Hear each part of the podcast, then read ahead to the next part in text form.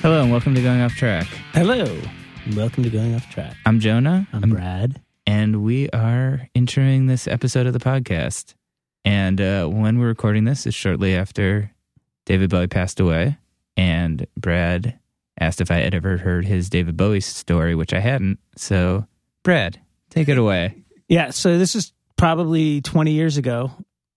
Probably exactly twenty years ago. I should have looked it up, man, because I kept a pretty good journal then. When I was in the band, the Goops, and we used to rehearse at this place called C M S, I think. Everybody called it Big Mike's. Um, it's over like in the West twenties, Manhattan. Anyway, we like we kept all our gear there, and we were getting ready for to go on tour. We just finished a rehearsal. Oh, but before this, for like the week prior, every time we were rehearsing, Bowie was in there in one of the bigger rooms rehearsing for, I don't know if it was a... Um, a tour or if it was just a series of shows, but it was like all his classic stuff. Like it was all his like old, awesome, like seventies shit. Like, you know, we'd come out of rehearsal and we'd hear like Suffragette City through the door, you know, and like we'd sit there for twenty minutes and listen to this stuff like through the, through the door. And finally, like after a couple of days, I put, I put together a little package cause we were getting ready to leave to go on tour. And I took a manila envelope, put a t-shirt and like a C D in there and a note. It said, hey, we're big fans. We've had a great time listening through the door. Signed, the Goops, right? I gave it to the guys at the front desk and like, look, if you can give this to Bowie, it'd be awesome. And then the day came that we were li- we were literally leaving on tour. We li- we went up there to load out. And you loaded out through this back door with the- where the elevator was. So we loaded everything out. Everybody's in the band in the van, and I'm a, and we're about to leave. And I was like, "Oh fuck, I forgot something." Right, so I ran in, and as I ran past reception, the guy's like, "Oh hey, yo, I didn't know you were here. Um, David Bowie's looking for you." I was like, "What?" It's like, "Yeah." He's like, "He's been going like, where's that Goop guy?" And I was like, "Okay." He's like, "They're on break right now. You should go in there." And I'm like, "Did you give him my package?" And I'm like, "Yeah, we gave it to him yesterday. That's why he's asking about you." So. The door was open. I walked in, and sure enough, like the band was on break. Bowie's like sitting in the middle of the room with a couple other guys, and I walked up and introduced myself. And um, you know, he started. T- we started just started talking about like the band and what we were doing, and and he was asking about touring. Like we were, in, we were, we were in a van. We had a nice van, but it was a fucking van. And he was like, he was genuinely. genuinely interested in the conversation. Like he was not blowing smoke at my ass to the point where, and this is the unbelievable part of the story. I, br- I had to break off the conversation. No way. I swear to God. I, I, I, I sat and talked to him for like, it must've been maybe fifteen minutes. And finally I was like, look, I can't believe I have to do this, but my band is waiting out in the van right now. And they're already going to be irritated enough that I got to sit and talk to you, but if I keep them waiting any longer, like, they're going to really be pissed. So I have to go. And I fucking, I broke off the conversation and left. What was it like when you got back in the van? When it's like, what were you doing? And you're like, oh, I was hanging out. Of course they were completely pissed. Like, what the fuck were you doing, man? I was like, I, I was talking to David Bowie. But no, I mean, he honestly, like, He, li- you know, you can tell when somebody's listening to you. You know what I mean? Yeah, totally. And yes. I, I honestly, I really thought, like, why do you fucking care about this, dude? Talking, telling you what it's like to tour in a van, and um, and he cared, man. So that's my David Bowie story. That's an amazing story. I had to break it off, which I regret.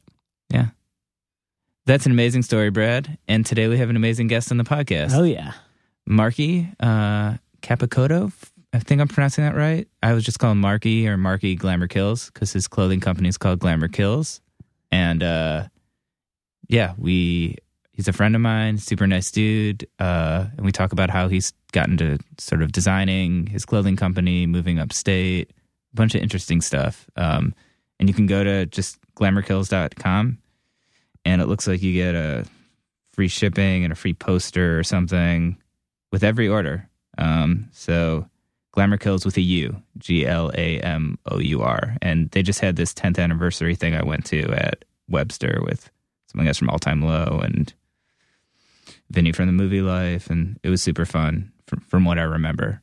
I, I went I went to this thing and uh, I walked in and Next thing I knew, I was on stage doing shots with the D J, because uh, the D J was sort of a fan of Steven Cho. Um, That's very glamorous. Yeah, it was very glamorous.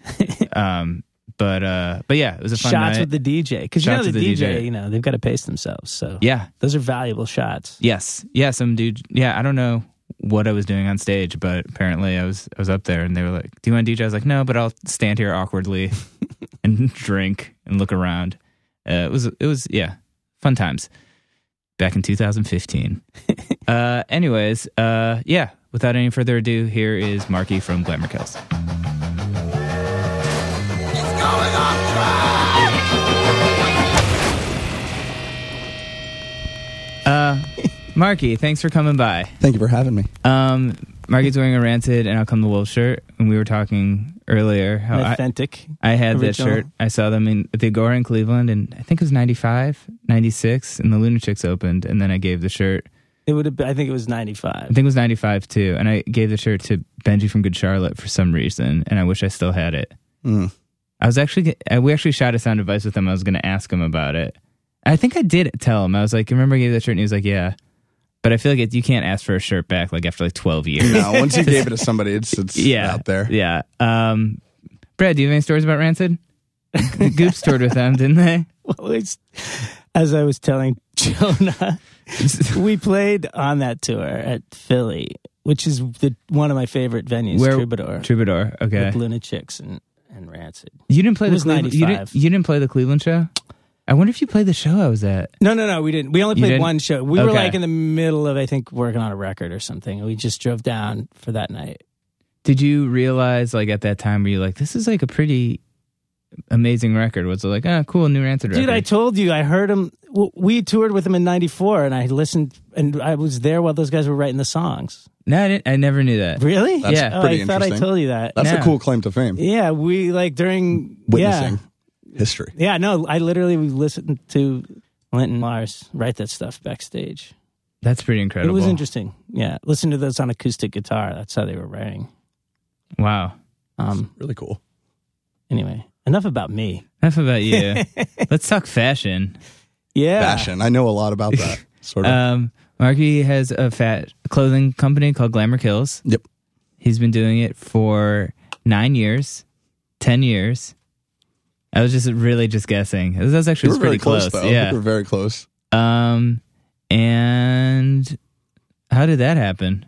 Because you don't seem like um, like I, when I think when you think of like clothing line, you either think of like some kind of like vanity line from some dude in a band, mm-hmm. or you think of like high fashiony like clothing, like expensive fashion weeky yeah, stuff. Yeah, I wouldn't even, we're not even, I, Glamour Kills, I wouldn't even call it a clothing company. I think that was one of the biggest, uh, I, it, it was all an accident. I mean, we sell clothing, but it's really like a lifestyle, I guess, that you're selling. I think that's a trendy way to put it. Is What does that mean, though? I never really understand that. You know, like, um, I mean, yeah, apparel's the vessel of like what we're, how we make money, but it's also, Uh, I don't know, kind of like you get a, it's like a record label. I always put it as we're a record label that just doesn't press records. You know, we're very involved with like music. Obviously, like Glamour Kills is, you know, we've, we've gotten notoriety from like sponsoring bands and working with bands and being involved with tours and all this stuff. But um, yeah, I mean, fashion, I mean, you see the way I dress, I'm like, I'm not, not a fashiony dude, I guess. And I didn't go to fashion school or anything like that, but um yeah, it was all kind of a happy accident. I started designing tees for uh, um, different friends' bands when I was still in high school, and they sort of got some notoriety, and um, they were taking tours with like other bands from our area that were getting successful, like Autopilot Off. I'm from upstate New York, okay. which is like an hour and a half north of here. What, what town? Uh, uh, New Windsor, New York. Oh, no, vaguely kind of know where that is. Vaguely, John Clario, Nada Studios. That's like the coolest thing to come out of our neck of the woods. Is it on the west side of the Hudson? Yes. If you're, uh, I live on the east side. I basically started, I, I abandoned New Windsor very quickly. I went to uh, uh, Beacon, which is like the up yeah. and coming town over there. Beacon. Yeah, take, take the Metro North. It's the yeah. new Williamsburg, they yeah, call that's it. What it yeah, love that. They're you, trying to, trying to coin that, but. So that's yeah. where you are now. That's where I am now. Yeah. Yeah. Uh, that's where I started the company too. Well, I started in my parents' basement, but like two years in, when it was like I was taking meetings with guys in suits coming to the door. My mom worked for uh, worked from home at the time, and I would ju- I would wake up at like eleven a.m., twelve noon sometimes. I still do that all the time, even though I have a real job, I guess now, but real job. Uh, but no, uh, yeah, my mom would. Uh, we were getting like people that wanted to carry our stores and. Uh, carry our stuff in retail stores, and like there were guys in like suits that would like walk, like knock on the door, and that the the business address was my mom's house, and my mom's like looking at me, she's like knocking on the door to the basement where I slept, and she's like, "There's a guy up here, and he says he has a meeting with you," and I was like, "Oh man!" And I'm like in my underwear boxers, I'm like, "Oh, I gotta get ready," so I like probably put this shirt back on, and uh, yeah, I met with this guy. I slept like from I slept like five. steps away from where we fulfilled all the orders. I say we, but it was me very much at that time. I was so, I've gotten royal, so used to me. Yeah. We fulfill the orders at the bottom of the stairs. I have a split personality. Yeah, that's good. You got to separate yourself. It's you spend too much time in the basement. You got to have somebody to talk to. Oh, and we talked. we talked a lot. Too much. So you're in the basement, your mom's. Then eventually you moved to New York? Yes, about okay. um, I'd say five years ago, six years ago. Okay, uh, things really took off. We uh, now I can say we actually because now I had a staff, but uh, uh, G K was uh, really taking off at the time.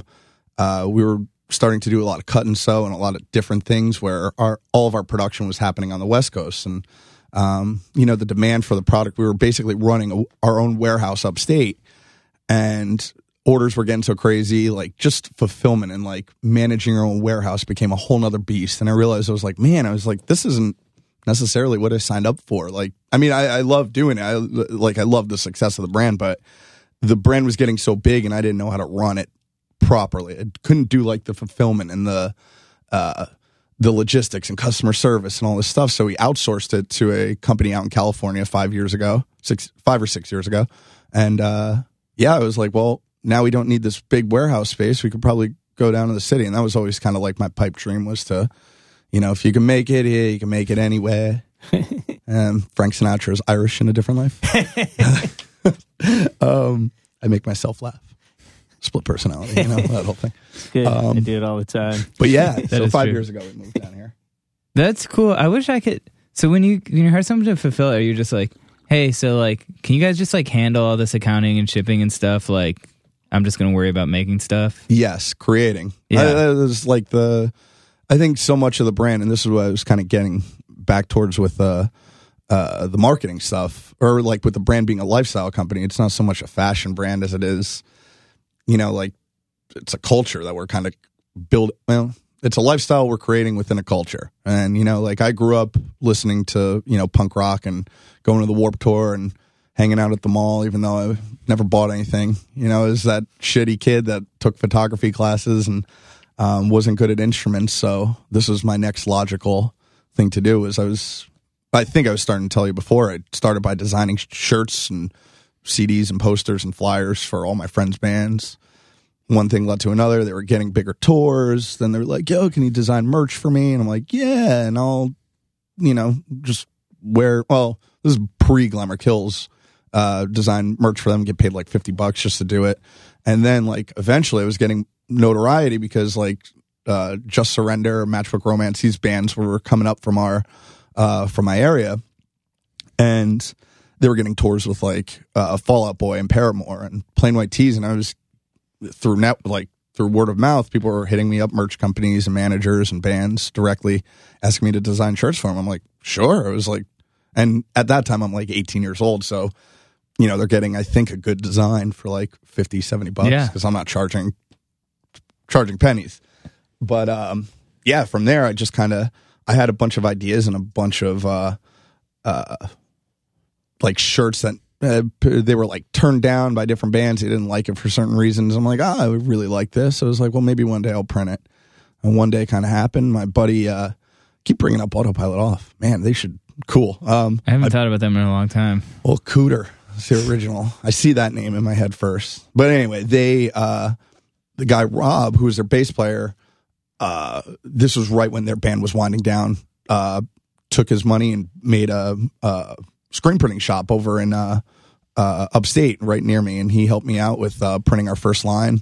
Uh, basically gave him a bunch of designs, went to, um, I think it was the last year was Skate and Surf Fest was our first year as a brand before they became Bamboozle and so on and so forth. And I just sold, sold product there and sold out, and the rest is kind of history. It all kind of snowballed. Yeah. Well, I guess like what I was trying to get at before was like about the fulfillment stuff was like, that's kind of like the paradox of like doing something creative, because it's like everyone's like, oh, you're a writer, you do this. I was like, no, like I spent like half my day trying to like track down someone who just checked they're supposed to send me from like six months ago. Mm-hmm. Like I feel like you can get so bogged down with that bullshit that like you end up like not really doing the thing that you kind of wanted to do in the first place. That's the hardest part of being like a creative entrepreneur or like going in like a freelancer. It's like you don't want to waste your energy on the the minutia, the stuff that's like, I don't know. It's, there's a there's a happy balance there that you kind of got to find, right? You know, I'd like to say I found it, but I I'd be lying to you. I think that's that's an everyday struggle for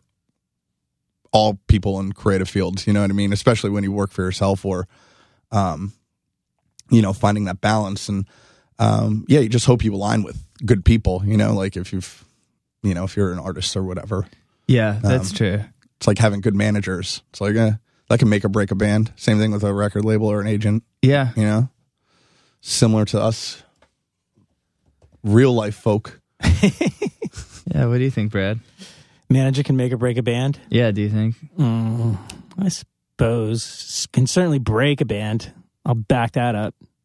Break in a good way or in a bad way? Break, ruin, fuck up. Oh, yeah, definitely. The make, I mean, the band's definitely got to... Gotta have, have it, it to be made. Yeah, exactly. Yeah, yeah. But, I mean, you could take, I don't know, you could take any band and say if they continued with their seventeen-year-old manager that they had, you know, getting out of high school. Drummer's girlfriend. Yeah, exactly. You know, it's Fall Out Boy, Fall Out Boy if, you know, Pete Wentz's first Yeah, no, it's true. You need cousin. to, like, you definitely need a team. I mean, but you gotta have, you know, you gotta have something to sell. Oh, for I've sure. always been pissed off by the old myth of, you know, you can make anything into gold. You know, the old major label myth. Get a good manager, get a good lawyer, get the record company behind you, and you can sell anything. Yeah. You know, most of those people that I've met are pretty talented. Yeah. Even the ones you hate. um, Marky. Yes. I had a question for you. Sure, Jonah. Um, like, I feel like there's been so many trends um in sort of like the fashion of like the Warped Tour scene. Like I felt like it when like when we were kind of getting into it, we were on the same age. Like it was like Brad, you remember, like it was like board shorts and like all that Southern California, and then all of a sudden it became like all like the neon the neon phase, like all where you're just like ugh, like. And I feel like I was way too old to actually wear that stuff, but like the perfect age to make fun of it. Yeah. Oh yeah. You uh, hated me. Yeah, I mean, I know you guys. I don't, are, I don't blame you. Well, that was my question. Is like, did you ever do ever design stuff? And you're like, well, we'll definitely sell a bunch of this stuff, but it's like, I would never wear this for sure. I mean, especially now, I'm almost thirty, and you know, I'm still producing.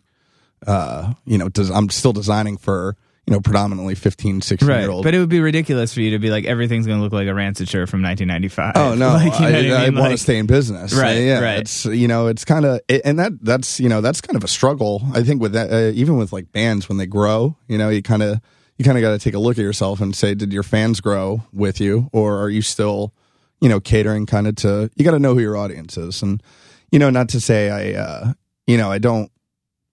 Not that I don't back the designs that we produce, but I get that it's not it's not made for me. You know, I'm, right, I'm right. making it for who I was, or you know, that current me. You know what I mean? It's like just because when I was you know fifteen, uh, you know, sh- shitty Dickie shorts that pass your knees, and you know the skate shoe and whatnot was popular. It's like, well, this kid is me now, and he. the the thing is neon and Snapchat right, and right. you know well not I I think the neon phase has definitely gone the way of the buffalo, but um but you get what I'm saying. Please don't bring it back. No no no. I got uh, yeah that's I, I you know and we broke that stigma I think a little bit too. It was like, oh, you know, Glamour Kills, because I, I think a lot of people thought of us as like, wow, that is a neon brand, and I think we really did like especially for the scene, like really carry that torch of uh, of uh, merchandise design. You know, even the bands like saw what was trending from us, and like, you know, you would see, you know, any band on Warped Tour that was like kind of around us,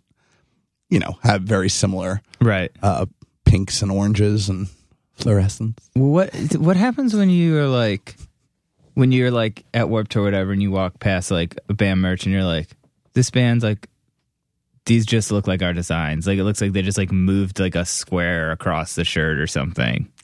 Who cares? Or yeah, like. Who cares? Yeah. At the end of the day, I think it, it's flattery. I think uh, I, I think it's way worse when uh, it's not an independent band doing it, and it's like a retailer right, or right. a competitor or somebody. But or like, yeah, yeah, you just kind of you let that roll. Yeah. But the I think one, one time, the only time I ever got offended by band merch, um, the you know the band Never Shout Never. The, yes. Uh, he, um, When he was first breaking, he was like very anti-Glamour Kills and like for, for no reason whatsoever.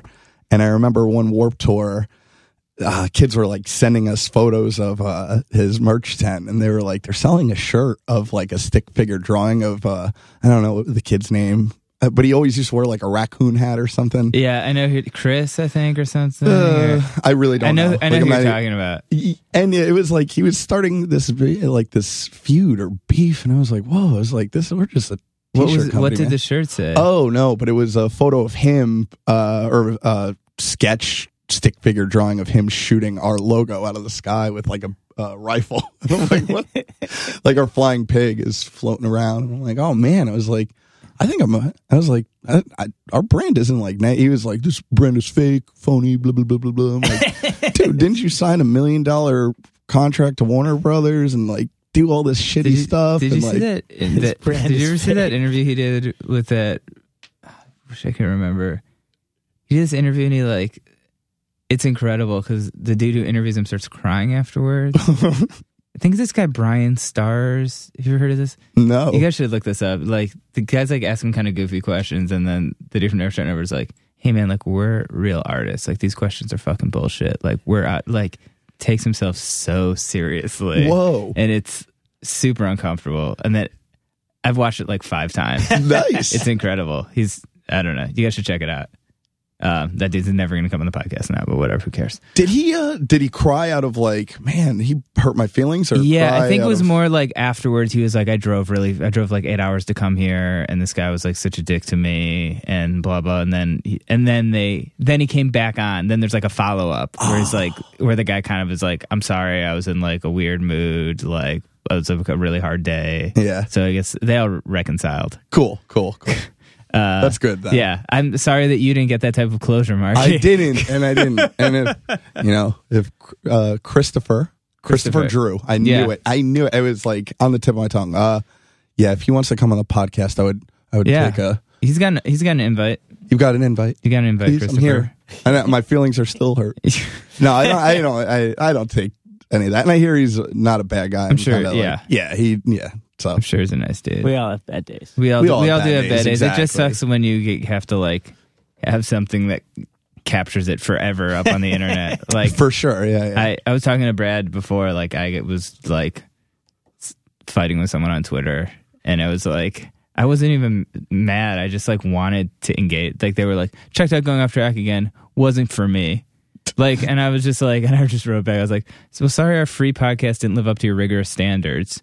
He's like, well, you, you kind of many times you say like, and then he's like, you know, you could also just ignore my comment. And I was like, well, cool. Thanks for letting me know how the internet works. Like, I, I'm aware of my options, but uh, I just wanted go, to bring John. That up again. I gotta let it go. I'm going to bring it up every podcast, like the next like thirty podcasts. Uh, uh, how do you deal with people on the internet who are um, like, you suck? I probably more constructively than me. Just obsess about it and keep talking about it. This, just so you know, this podcast is really all about Jonah's search for knowledge that he can use. So it's true. Please it's true. help him. It, it, it really it, is. Please like, help him with your knowledge. I listen back to this podcast, so like anything that's going on in my life. I'm like, so how do you deal with this? I, uh, you know, early on, it, like, uh, I mean, it's, I mean, it still is personal to me. It's hard not to, you know, whenever you. I mean, I'm sure all you, everybody here can, you know, has read things about them or positive or negative, and you're just like, oh, you know, stick a knife in me. But, you know, I don't know. You just kind of, you got to mute the haters, as I think Drake probably said in some something. But no, I don't know. You just uh, take it less personal. It's like, eh, it's not for everybody, so whatever. Come on, Jonah. I feel personal. Like the people, like, mostly... Like that are like sh- are like shit talking are like the people that aren't like making anything themselves. Correct. They're the and they're always the loudest ones. Yeah. The crit the the critical critics who really have no other outlet other than their Twitter page with seventy people. Right. Maybe listening. It's an know? interesting dichotomy though for like for me because like I have been a critic for so long. Like that was my job. And it's like, I don't really do it anymore. Like, I review like maybe one C D a month. Like, I used to re- do so many live reviews and C D. And I was I just like, I don't like doing it. I don't want to just sit, like, give my opinion on someone's shit. I'm over it. No, that's like that. I just, yeah, I think once I'd cri- rather just make my own stuff than like say whether I think someone else's stuff is good or well, bad. It's a lot more rewarding. Yeah, it is a lot more rewarding. Yeah, but I also, I mean, I think you know, you're inherently. I think we all are like uh, we're all critics. You know, like, and some people want to hear other people's opinion more than others. And I think uh, you know that's pretty cool that you made a living. Uh, people following. Uh, yeah, it's important. What you say about Crit- critics are essential, dude. I guess you know? so. But what's interesting is like I can be so critical about like music or books, but like there's some stuff I'm like people are like, do you want to eat this or this? I'm like, I, I don't care. And they're like, well, what do you mean? Like, what do you like better? I was like, I don't really like. Both of them are the same to me. Like I eat anything and then I'm not hungry. Well, you anymore. Don't have to be good at being a food critic yeah. just because you know you can pick bands. Yeah, I guess so. I mean, critics are. I, I mean, yeah, it's easy to abuse that position, but think about like and and and obviously no critic is all encompassing, you know, like if I want to go see a movie, I know like what two or three like critics reviews I'll read because I know what ones I've agreed with in the past. Right. I, the problem now is and it's like, amazing how varied they are. I mean, obviously there's like Hollywood um critics, movie critics that are just sucking the big dick, but but now everyone's a critic, and I think like that also makes it so confusing because you're like, I'll be like, out, I'll be like on tour out somewhere, I'll be like on Yelp, and I'll be like, well, this place looks good, but like this guy says this, I'm like, why do I care what this fucking str- know, crazy yeah. stranger thinks about lasagna at this place in like Missouri? Like, what's like? It's so cra- like I'm like I'm putting real weight into this person's opinion. I think definitely with technology and like Yelp and Twitter and all these outlets where everybody can be a critic, you know, yeah. and that's, it's like, how do you filter what are actual valuable opinions that are going to help me with an informed decision? I think, and critics, I mean, even with movies, sometimes it can ruin it for me that it's like, oh, I really wanted to see that. Yeah, Matt Damon no, no, I've film. had that happen. Yeah. I've oh, had that happen. I was going to watch that. But you know what? And I've, I, I've, d- I've said, oh, fuck it. You know what? I I want to go see the movie anyway. And then they're right, dude. Like, I'm like, fuck, this movie sucks. They might as well have told me the ending. It's like, fuck, you ruined it. But if I, but the, the, the, the, um, the group critic is a different thing. In other words, Yelp and like Amazon reviews, this is not the same thing as like a record critic. Right, right. This is, you're taking, you're taking a group consensus generally, or you're taking several, like, you know, if you're going to buy, yeah, if you're going to go to a fucking restaurant and like, there's a bunch of, you know, five-star reviews, but then in the last three months, there's been like four people that got food poisoning. That's really helpful. Right? Like, you're not going to go. But, like, dude, it's just like people are, I just feel like people are such, it brings out, like, what dicks people are. Like, oh, yeah. I was at this restaurant yesterday, this kind of fancy place, interviewing this band, and the waiter left a comment card, and it was, had already been filled out, and I was like, oh, I got to read this. And the comment card was like, um, pretty good service, but had to ask for refills. If I hadn't had to ask for refills, it would have been an A plus. It's like, go fuck yourself, dude. Like, really? Like, you're complaining you had to ask for a refill? Like, I was just like, I was just like, ugh. Don't uh, we, speak. We we ripped it up. I was like, I'm not going to have someone, like, read this and be like, you really need to, like, be on top of refills better. Mm-hmm. Like, you need to get clients that aren't total dicks. Mm-hmm. Jonah, you need to go to yoga. I do need to go. I'm still injured. Yeah, but he's not wrong. Yo, you're injured? Yeah, I've had this sciatica thing. I'm in physical therapy. It's Ooh. It's uh, kind of a bummer. I bought this lumbar extender on uh, Amazon. And yeah? It's just a flat thing that lays on the ground. and it curves. You okay. lay straight on it. Five minutes a day. Amazing. Really? Can you uh, link me up? I can link you up. Nice. Lumbar. Lumbar extender. You don't have it on you, do you? No, but you can. Tra- it's tra- It's portable. Like it really? collapses down. It's like the smallest, most simple thing. You ever see like the inversion tables? It's yeah. Like yes. The, yes. It pretty much kind of does that, but not as Interesting. invasive. It like. I don't know. It corrects your spine the way it should be yeah. at all times, like your posture. It's pretty and cool. I definitely. I have a foam roller. I like that a lot. Foam rollers roll. I'm on that, yeah. Have you ever seen those canes that people have? Like the yeah, I have one of those. I had to. I, my physical therapist had me get one. I had a shoulder injury. I don't know. Those you are guys pretty are for good. Shoulder, yeah. Digging because I had to dig into this area underneath my shoulder blade with it. Wait, it's a. It's like a. Can, it's, it's like a cane with a little ball in the end, and you can use it. It's a big, big hook, and you just like you can. Get you can dig into your own like I need to like back. Not get I have so much shit like that and it's like I realized the other day I was hanging out and I was um wearing you know those like airplane neck pillows. Yes. I started just wearing mine they're just around the house. And I was like couch, I was like, like I like this stuff too much. Uh, where it's like I if I have too much I'm just like on the foam roller with like the neck pillow just like this like for nine hours. It's okay in your house, but this is one of my biggest pet peeves is the fucking people that wear them around the airport. Like I hate it. Like, I totally I mean, do that. Like, I, look, look, you know, like, I don't think we need to go back to traveling, you know, like, we don't have to go back to travel. Like, I remember when I was really little, like, like maybe seven or eight, and we did a, a bunch of traveling with my parents, and you, you were supposed to dress up. My mom would dress us up to get on the plane. Yeah, and, like, it's obviously, formal. It's no longer a formal experience, but you don't need to fucking get on the plane in sweats and a fucking neck pillow on your head already. Like, have a little bit of just a little common courtesy for those around you and, and a respect for yourself. Can I just say that? I sound like a fucking fuddy old du- fart. I understand where you're coming from, but like, where do you draw the line between a, being comfortable and just being a fucking normal pig? Human? Yeah, yeah, yeah. Or like, yeah, yeah.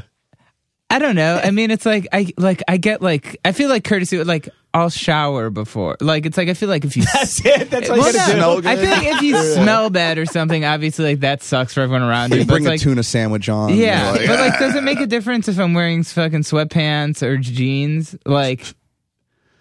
No, I don't know. And walking I also, around an airport, I also airport feel, in, a, in a sweatsuit with a pillow on your neck, I just don't know why. It drives me... It drives me crazy. I, I don't... Don't sit next to me.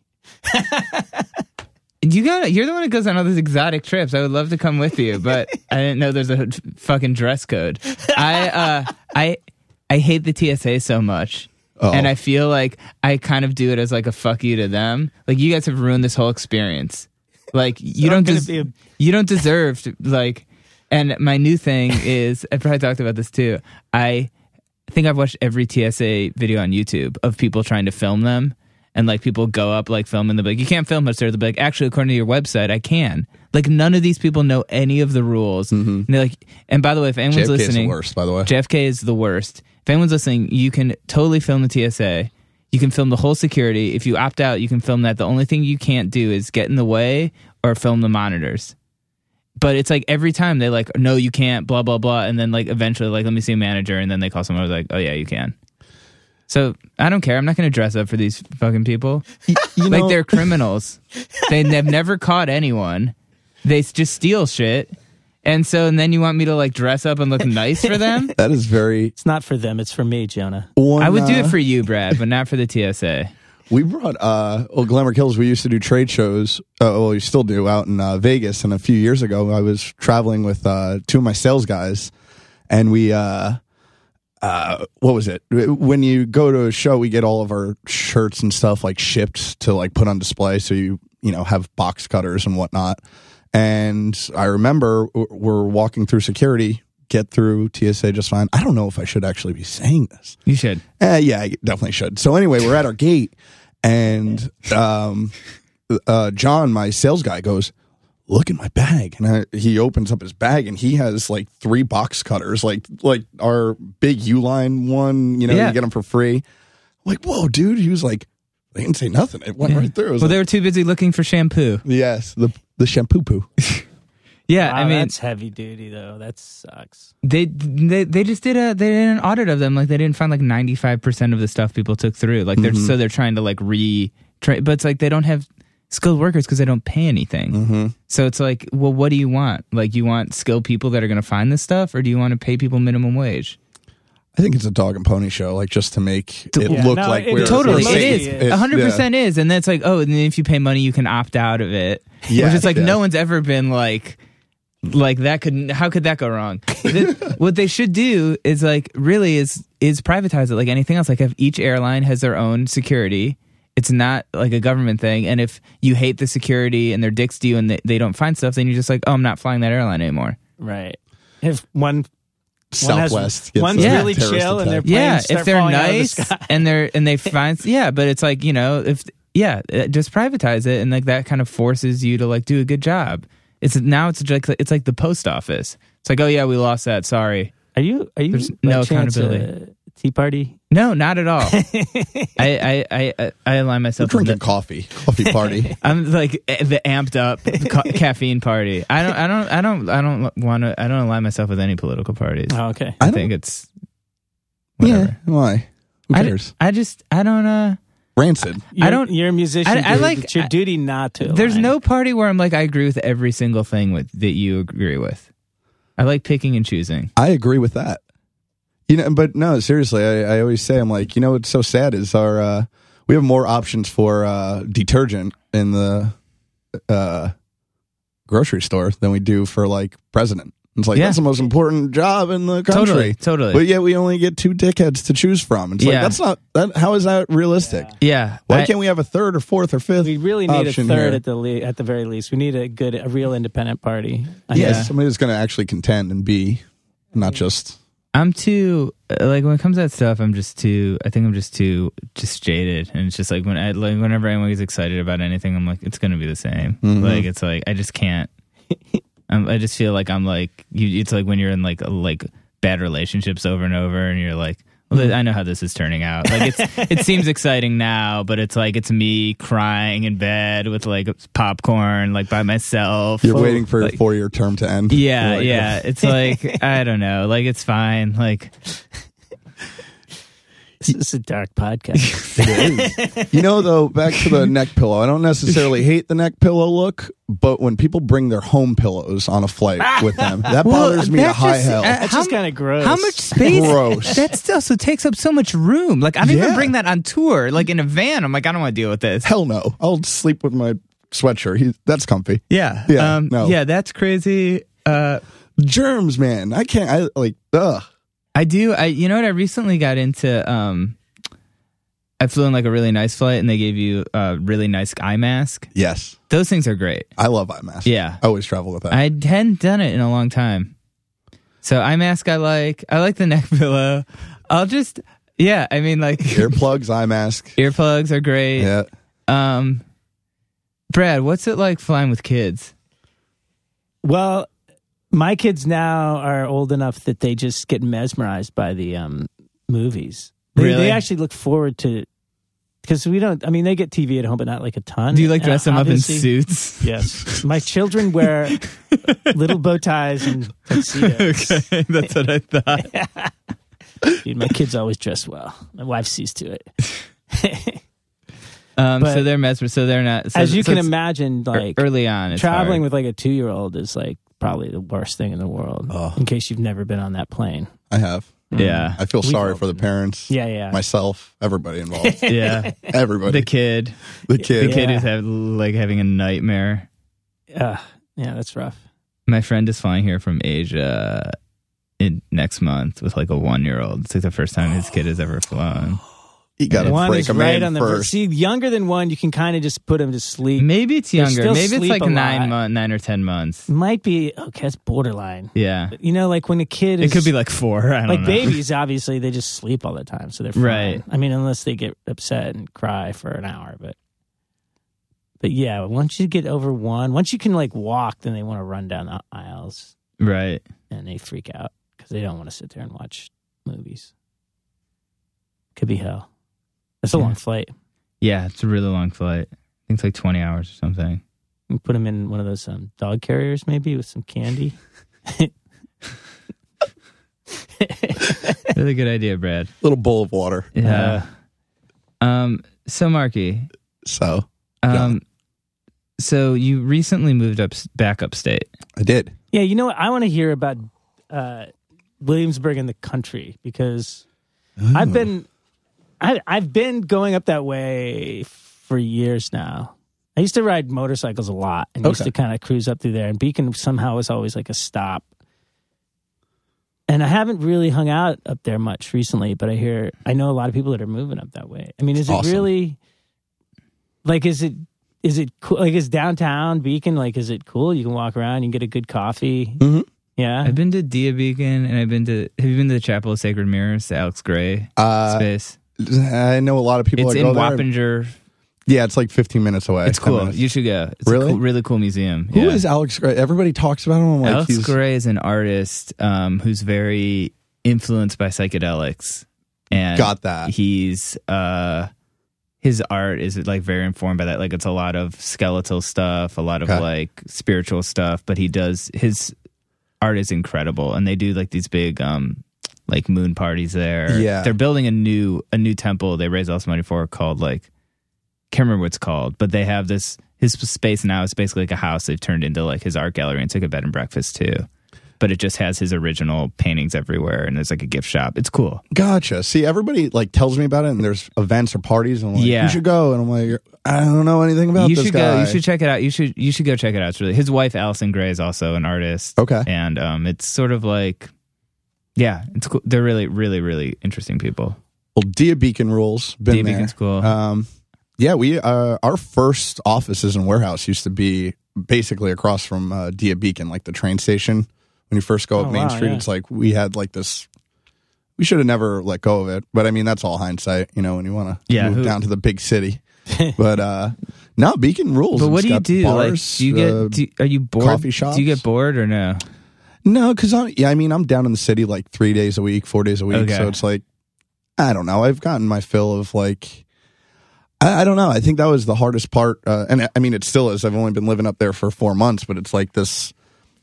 I'm disconnected, and that kind of freaks me out a little bit, but it's also very soothing, if that makes any sense. Like, where I'm like, I don't know, it's, I always feel like, oh, I gotta be in the middle of it all, or gotta be doing something, gotta be doing something. And now it's like, eh, I'm gonna sit home and draw, or like just hang out and watch Netflix That's and chill. That's my fantasy. I yeah. don't know if I can do it.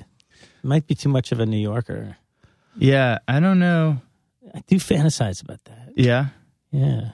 Move into the country. Well, that would be good because I feel a lot like of it's, peaches. It's so easy. Is that Presidents of the United States it, of America? It was. And was that your band? No. Fred was in the Presidents of the United States of but America. But I think our lawyer actually repped them. I remember she... I don't understand how United Nations got sued. They didn't get sued. Because it's... Interpol didn't get sued. Like, all these bands were named well, after Interpol, government. Well, Interpol I could see. But Presidents of the United States of America is not the name of anybody. Yeah, yeah. but I still feel like... Not an organization. Yeah, yeah, I guess. But it still seems like, well, you could confuse us with the president or something. Oh, yeah. Wait, so you guys really got sued? We got cease and desist. cease and, de- cease and desist, yeah. Pre, pre-sue. Pre-sue, yeah. Pre-sue. Nothing ever, and nothing ever, I dealt with, the, like, we deal with, I do try to deal with all my problems. Like, do nothing, hope it goes away. And he gets audited every year by the I R S. There's probably will now. There's not that much to audit. Side project. What's that? Actually, you wouldn't. Internal revenue. Uh, yeah. Well, we joked about that, changing our band to the um, uh, like Federal Bureau of Investigation. There you go. Uh, but it never came to that. Federal Booty Inspector. Well, remember there used to be a, a label, I R S Records. Oh yeah, so it was like R E M label. Was on. Yeah, it was a big label. Yeah. Back in the day. But it uh, stood for something else, though. Probably, or yeah. at least they—that's what they said when the government came around knocking. Yeah, I forgot about that. Yeah, it stands for uh, interesting record stuff and stuff, stuff, stupid stuff. Maybe you could just say that United Nations is, you know. We tried to say we tried to change it to U N, and they were like, "No, you can't do that either." Really? How, yeah. What? No, I don't know. What if I you took the remember. periods out? Un. Could you call it on? I don't know. It could be fun. I can't remember. It doesn't, I mean. Who cares? I'm who cares? Too, I'm, yeah. too, I'm too fucking punk rock. I don't fucking care. We're just going to be United Nations and they can come suck my cock, okay? Fuck the man. That's, Fuck the man. Just so you guys know, that's not me saying any of this. It's all Brad and Marky. Um, so, they're listening. So what do you, uh, Do you have any more, like, I remember you did those Hot Water Music shirts. Yes. Which were really cool. Thank you. Um, that was have, kind of my favorite project ever. Yeah. Yeah. Well, how did that sort of, because those guys um, are friends of mine, and they don't seem like the kind of people that would be like, we want like three buttons on this instead of two. I, yeah, yeah, yeah. They, uh, you know what? It was, we had an idea, and uh, we presented it to the Hot Water guys and uh, uh, Rise Records, and they were like, "Yeah, let's do this." And I was like, "We should do a plaid, but we should do it with a band. Who should we do it with? What band really wears plaid?" Hot Water Music. Yeah, and uh, it was really cool because at that point we were like, "Well."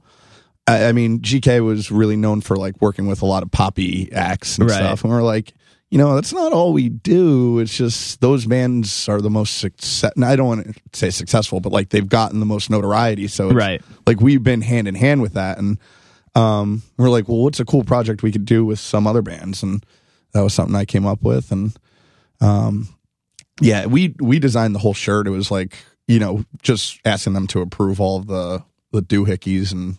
Uh, well, doohickeys. That's how you know I'm not in a fashion. I can't even. Uh, the buttons and the placket. And do you the... ever? So you have to get samples made of everything first. Yes. Do you ever? Because I dated this girl for a while who was like designed shoes, and she would like get samples made, and she'd be like, "Oh, this looks nothing like what I asked for." Strike offs and stuff, yeah. and then have to make comments. Yeah, and, yeah, yeah. But you make, have your stuff made in this United States. Uh, all of our shirts are made in the United that's States. Pretty, so anything graphic. That's, that's pretty. Um, most people don't do that, do they? No. Yeah. Uh, uh actually, no. Now it's starting to shift. Really? Because okay, it's it's less cost effective to do that, but you can control your minimums better if you stay domestic. Um, you know, you can kind of, you know, especially with graphic shirts. I mean, that's ninety percent of our business. Um, but so like, you mean you can get less printed? Like yeah, so okay. like if you're worried if like a shirt might not do well, you know, we're like, all right, we only want to do seventy-two of these, and if it takes off, then we'll order five hundred of them. Gotcha. Um, but in overseas, you'd have to order like a thousand. Got that's, it. You know, crazy, crazy numbers. I mean, it could work out. You save a bunch of money if you're ordering that volume, but um, yeah, but like for jeans and jackets and stuff like that, that really doesn't. I mean, it does exist in uh, the U S Like you can go to like. Boutique shops that'll make you a run of jeans for like five hundred bucks. But yeah, it's really expensive. My, my wife used to do um, clothing. She owned a skateboard company, and they tried really hard to keep everything domestic. And they made some great stuff. They had a fucking awesome jeans that they got that were made down south. But yeah, the minimums are hard, especially for a small company. And then like it was just so expensive, man. You know. Mm-hmm. Skateboard kids don't want to spend one hundred dollars, you know, on a pair of jeans. Same, and that's our, uh, that's us too. You know, that's like, yeah, you kind of, you know who your customer is, so you got to keep the price points, you know, uh, obtainable for yeah. like a sixteen-year-old, eighteen-year-old kid. So, yeah. Too bad they're not spending three hundred bucks on right? a new get, beanie. Get a, get a job, right? Get a job, yeah. Quit, quit the pretzel stand and fucking... Wall Street's hiring. Yeah. You want Figure this fucking beanie? Well, you it's want? Not even, you know, the sad thing is, is that it's not even, I mean, get, granted, yeah, we've gotten to a place in the States where it's a little, it's probably a little more expensive than it needs to be. But the real problem is that they see, they know they can go down to the fucking H and M or uh, even worse, like.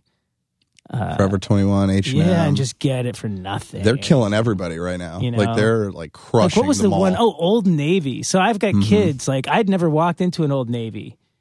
And and my wife's still, like, she'll only get, like, basics, maybe. Like, she doesn't want it, the kids to wear that stuff too much. But, like, how do they even... Like, you look at the prices on that shit. You're like, how do they even get the fabric for this uh, price? Yeah. There's some Let poor little kids' made. Fingers are bleeding somewhere oh for that. God, yeah. man. It's fast fashion. It's like the new, I mean, I try to keep up on like all the retail, like insider s- stuff and like the industry stuff and uh, fast fashion, like the Forever twenty-ones, H and M's, uh, Old Navy's, they're like pinching everybody out because yeah. like nobody's going to, you know, like trends come and go so quick. Um, and that's why, I mean, I, I think with like, certain brands like Abercrombie and Fitch, like they're really struggling because, you know, they have these looks that are achievable for much less of a price, and nobody's really wearing it to say Abercrombie and Fitch. They just want to have that look, right? Um, but like that's why it's important to have like brand integrity and actually, you know, be a part of something, you know. And that's where I think like brands like myself and other, you know, like I think like skateboarding brands like that yeah. do a good job of like this is our culture. You know, they maintain that culture. The people that are, um, you know, around it support it, and uh, you know that that. that gives you lasting power and longevity because you're bigger than the t-shirts you're selling. People want to be a part of it. You know, it's kind of like a baseball team, you know, yeah, everybody no, exactly. wants to root for it. You yeah. know? Yeah. Yeah. But yeah. I mean, the labels, labels used to be like that. And some of them are, I guess. Fat yeah. Records. Want to be the clothing company, the Fat Records of clothing.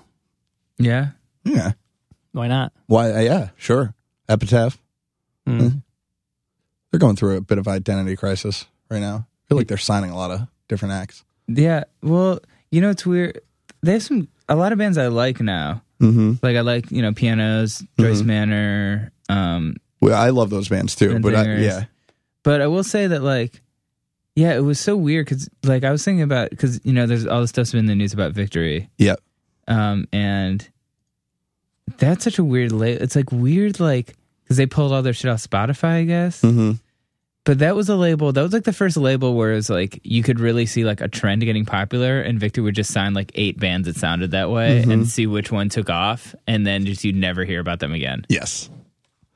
I, you know, and I, I and I, I, I shouldn't, and I shouldn't say that with Epitaph, like that's a negative thing. I think they're, they're putting, they're trying out a bunch of different things. You know what I mean? I think it's cool they signed Joyce Manor and uh, Pianos, but like, I think they've got like a new electronic yeah band that's on there. Yeah, yeah, like, I'm sure. I'm sure. Yeah, they do have they do have a lot of stuff, but it is interesting because it's like I didn't. I moderated an interview for A P a long time ago at Epitaph's offices, and it was like between Brett Gurewitz and Fat Mike. Oh wow, talking about their labels, and Brett was basically like, "I stopped doing my band to focus on my label, and my label's huge."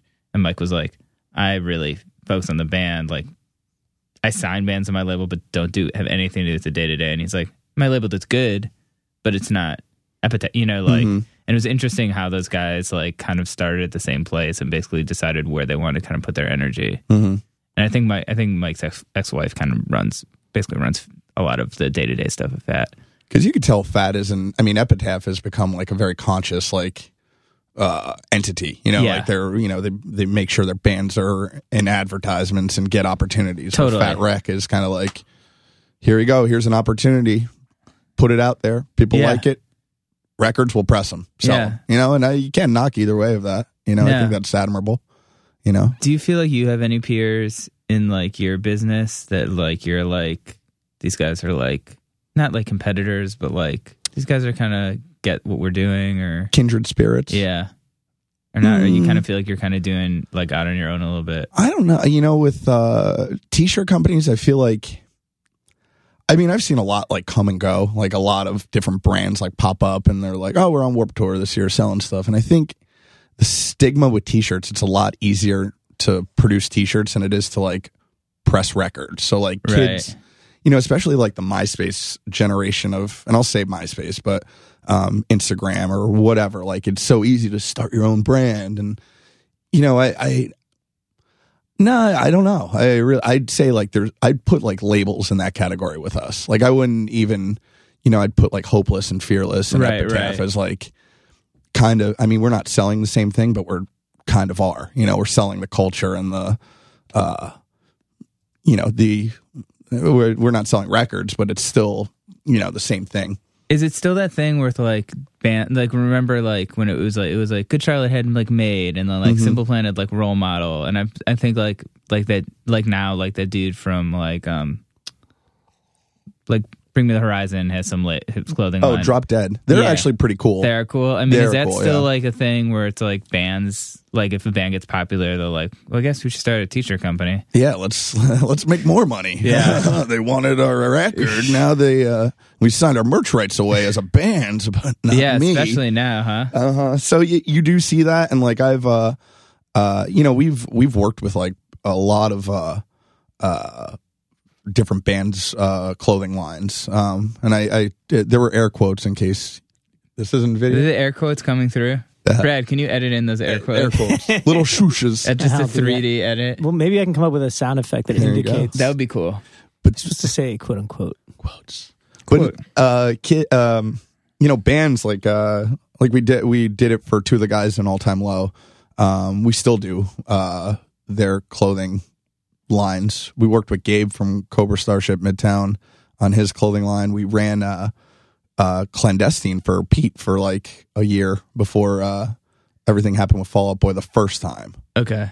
And I mean, it, you know, I get it, you know, and it's like a great opportunity for like a band to make more money outside of like just selling records and touring. And, you know, it's another avenue for them to, you know, express themselves. But, you know, it all depends on the band. I think I saw, um, uh, uh what band is it? Sleeping with Sirens. The lead singer uh, has his own clothing company now. And I was like, oh, that's cool. And it looks like he actually cares about it. You know, you kind of get the gist right off the bat. If it's like, yeah, uh, this guy's putting out stuff just to make some money. And you're like, ah, it's lame and it'll fizzle out anyway.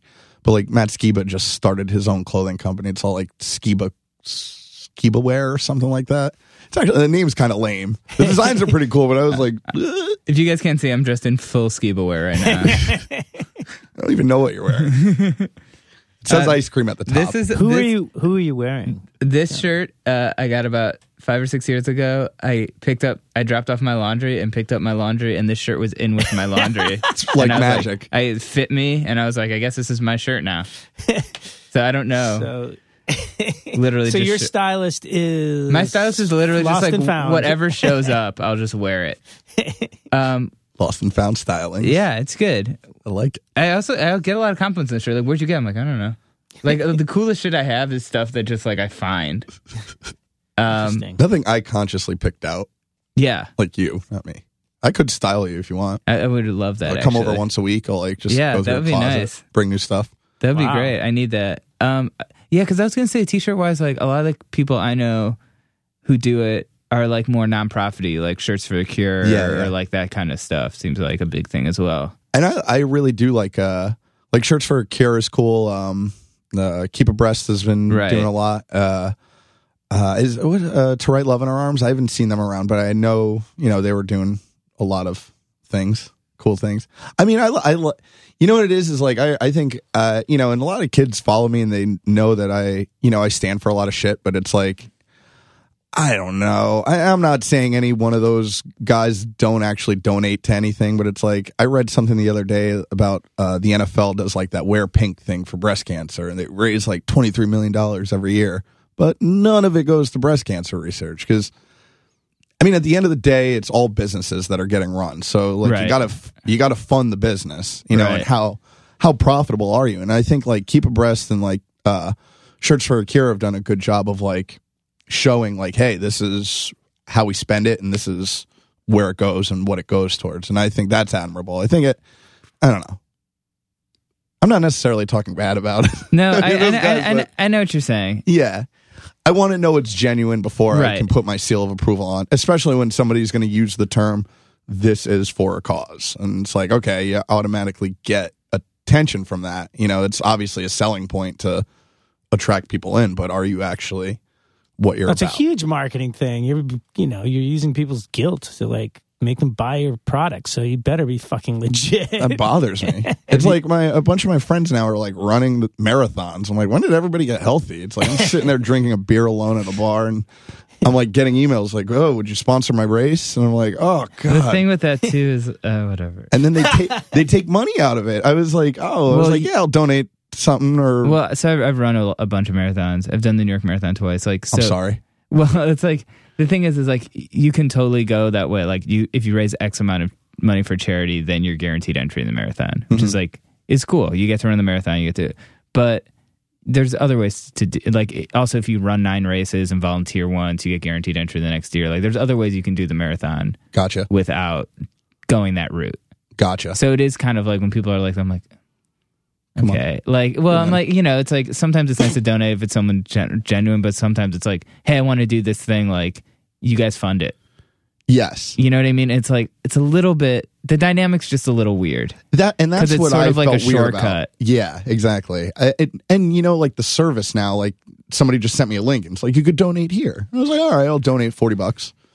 And it's like, do you want to make this a one hundred percent donation? And it's like, whatever company service fee it is, it's like, now it's forty-four dollars. Right, right. Because I got to pay, I got to pay them to donate my money. And I'm, like, and, I'm, and I'm sure it costs exactly four dollars. They're not like rounding that up. Yeah, well, it was, it, there was change in there, yeah, too. I just yeah. don't remember what yeah, it was. Yeah, yeah. I'm like, no, I know, but eh. have you have you guys, do you guys watch South Park? Uh, here and there. I never this, know when it's on. This so season, I, there's like four or five episodes, and it's it's like, it's so incredible, season nineteen. Like, I didn't, I, this is the first season I've ever actually watched, like, week to week. Okay. And it's like, there's, they have an episode where it's like, they're at Whole Foods and they're like, do you want to donate a dollar? And like, I was like, no. And then it goes in this whole thing where if you want to get your change back, you have to like pull it out of this like starving kid's mouth. Like, I was like, and it's just like, it's, it's, it's just, it's, it's incredible. So awesome. The whole season has been like, there's one episode all about Yelp reviewer. Like, it's like, I heard they're about taking the Yelp out one. P C culture so hard. And, but they do it in such like an interesting, funny way. Uh, but yeah. Like with age. Uh, like a fine wine, they, they get better with age. I feel they like. do. I feel like yeah, they, I, didn't, I never really got into it, and well, then they, like, for yeah. some reason, like this, like something just like I feel like they just nailed it again. No, they do sometimes. It, yeah, it's almost like they have ebbs and flows. Who knows? Maybe they have writers come and go or something. I don't know, but yeah, they're definitely on an upswing. But when year, they're so on, they're on. Man. They have that. It's so hilarious. I'm watching that Nathan for You. Never watched uh, that season. It just started to. It's incredible. Okay, it's so great. And then Rick and Morty. Did you ever watch that? Never watched Rick and Morty. Someone just uh, Pete, who produces Sound Advice for us, who's a writer for Weekend Update, was like, "You have to check this out." And it's Dan Harmon and this other dude. I can't remember his name, but it's so good. Okay, it's a cartoon. It's I know of Rick Swim. and Morty. It's yeah, incredible. Yeah. Huh. Um, I'm walking away from this, and you can so. watch all this without without the weed. Yeah. Yeah, yeah. Rick and, the Adult Swim stuff is definitely no, no, no. That's no. weed T V. Oh my god, it's such it, I mean, all weed I, T V. Do I think it would be good while you're high? Yes, absolutely. But is it entertaining? Totally sober? Yeah, because it's cool. It's all about like time travel and alternate dimensions and shit. Yeah, no, like, I've seen Rick and Morty. Yeah, it's like it's it's really interesting. I mean, I don't know. You know, it's I'm sure it'd be a different experience if you were super high. I, I mean, I fucking love Adult Swim shows. I never um, really, yeah, I never. Some of them, like, you watch, because I don't smoke weed. And like, I love to get high. I mean, the first time I ever saw, like, um, uh, oh, what's man. the guys, the two guys, Tim and Eric, Tim and Eric. Oh, Tim, Tim and Eric. Eric. I mean, the first time I saw that, I felt like I was stoned. Yeah. I That's one also where, like, I haven't totally been able to get into. Same. It's a very, like, specific sense of humor. I feel like people that like it, like, love it. It's tweaked. It's tweaked shit. Trailer Park Boys? You ever watch that? I've seen a little bit, but that's another one where people, like, love it. it. Like, love it. It was so dark. I watched, like, the first two episodes, and it was so dark and, like, sad. I'm like, oh, man, this is... But this is, like, real-life comedy. Like, these guys live in a trailer park, and I think this is pretty accurate. I'm not laughing. Yeah. What do you what do you what are you into, Marky? You're, uh, you're hanging out. Bon- Be- you're, you're hanging oh, out at Beacon. You yep. got your bong packed. Yep. You're staying in for the night. You listening got, like, to some records. Listening to some records. Some Outcome the Wolves. Yeah. Um. Yeah. No. I. I mean. Uh, what am I into? Yeah. Working. Working. I work You're a always lot. working, huh? Yeah, I'm always working. Nah, but you know what? I think moving up there, I've really like disconnected. Like. I feel like in the city, every day there was like show to go to, meet somebody for drinks, go get dinner, go do that, go do that. And now that I'm up there, it's kind of like, and not to say I'm a loner up there or alone. I got friends that live up there, but I'm, you know, I kind of get to focus on, you know, stuff that I've wanted to do. And I've been working on new projects and new designs and like new Glamour Kills spin-off-y things that actually aren't Glamour Kills related. But um, yeah, it's kind of gotten, it's kind of forcing me to like, get to work on stuff I feel passionate about again. And I think down here, uh, when I moved down here, I was like, you know, it was all thrilling and fun, you know. I don't know. How long have you guys been in uh, I've New been York? Here about eight, eight years, eight something years? like that. Brad? I've been here over two decades, and, like, I Holy hit the moly. ground running and haven't Brad, really. Brad came here with Until the Dutch. Until I had kids, settled I, with didn't, the Dutch. I didn't slow down except for one year that I moved to L A, and, like, this is what happened. Like, I moved to L A for a year and fucking suddenly, like, I started two books. I, like, wrote a whole record and demoed it in a few months. Like, I just did all this crazy shit. That's like what I'm hoping to do. And like, maybe that's, not the, that's why when yeah. I hear the stories like you, like Beacon, I'm like, oh man, I'd like to get back into doing things. And, and that's my fantasy, that if I get away from the buzz of New York, it'll clear your head. Yeah. I, I think, and not even like in a, like, I'm not like going to drug fueled parties. No, no. Like, you gotta walk away from all that, man. And like Studio sixty-six, I don't no, know. No, there's just, it, there's but. always, you know, the thing about New York that I realized was like, I've never, since I moved to New York, I've never, ever, ever, ever been bored. Yes. And like, I remember, you know, being a kid and being bored, you know, or yeah. being a young adult and being bored. And like, since I came, came here, I've never been bored. And when I was in L A, there was a few times when I was bored, but I was also, like I said, like really productive. And so, um, forces yourself not to be bored. Yeah. I think ways. I'd like to be bored.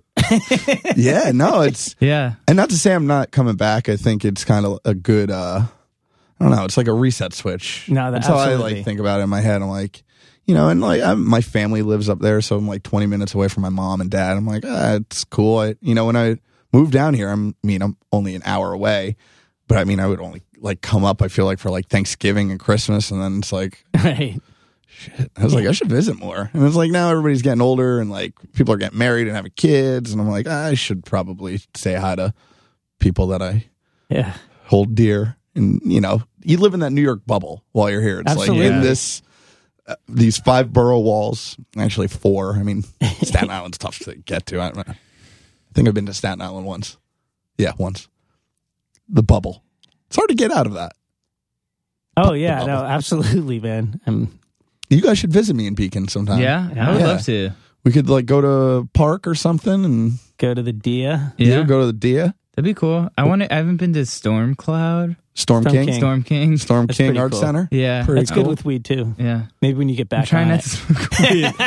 Stop trying to make me want to get high. Somebody's got to smoke it, man. Yeah, Mark, I'm gonna have Marky smoke my. I'm kind of on a low with weed too. Yeah, yeah. It's good to. It's good to ramp it down. Moderation, baby. Sometimes. For sure. Everything's better in moderation. Yeah, I mean, that's really the other place I want to move to. Moderate. Moderation. Moderation, Moderation. I'm trying to move there for a while. I yeah. hear there's so it's it's a lot going on there. Yeah. Everything's I better. I feel like it could also be kind of boring, though. Yeah, maybe. Maybe.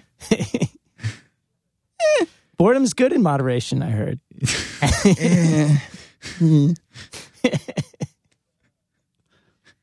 What's not good in moderation? Um, Sex? I don't know. I I have to live in moderation with sex. yeah, we, not, not by choice. It just yeah. is. Wait till you get married. yeah, that's. I'm outside of moderation. Oh, I'm in the suburbs. You're in Fargo. Uh, my wife doesn't listen to this. Nah. um. All right, is that good? I don't know. Is it good? I don't know. This is like a super weird. Let's ask the let's ask the listeners. Was that good for you? Should we stop it here? Was this a, a super weird ending? Are you guys able to take callers? This isn't live. Yes, you're here. Live this drum machine. You're here with Marky. We're gonna take a call from this uh, t- eight oh eight. uh, hi, I've got a question for Jonah. Why are you so negative? Why do you sound so depressed? I don't know. Why does your podcast suck so much? Oh, God. We went off track a long time ago.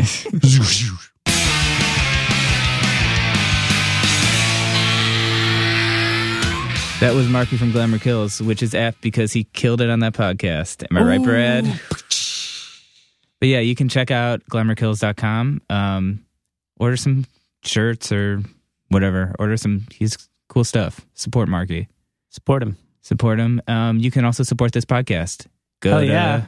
going off track dot com. You can make a donation for like a dollar or whatever to help us pay for our servers. You can... Uh, and we should thank you people who... There, people yes. have been stepping up. We're doing yes. okay. Yes. We're not B- going to buy a house. Special but. shout out to my cousin Jed for his very, very generous donation. Jed, thank Jed, you. Jed's a man. Um, also...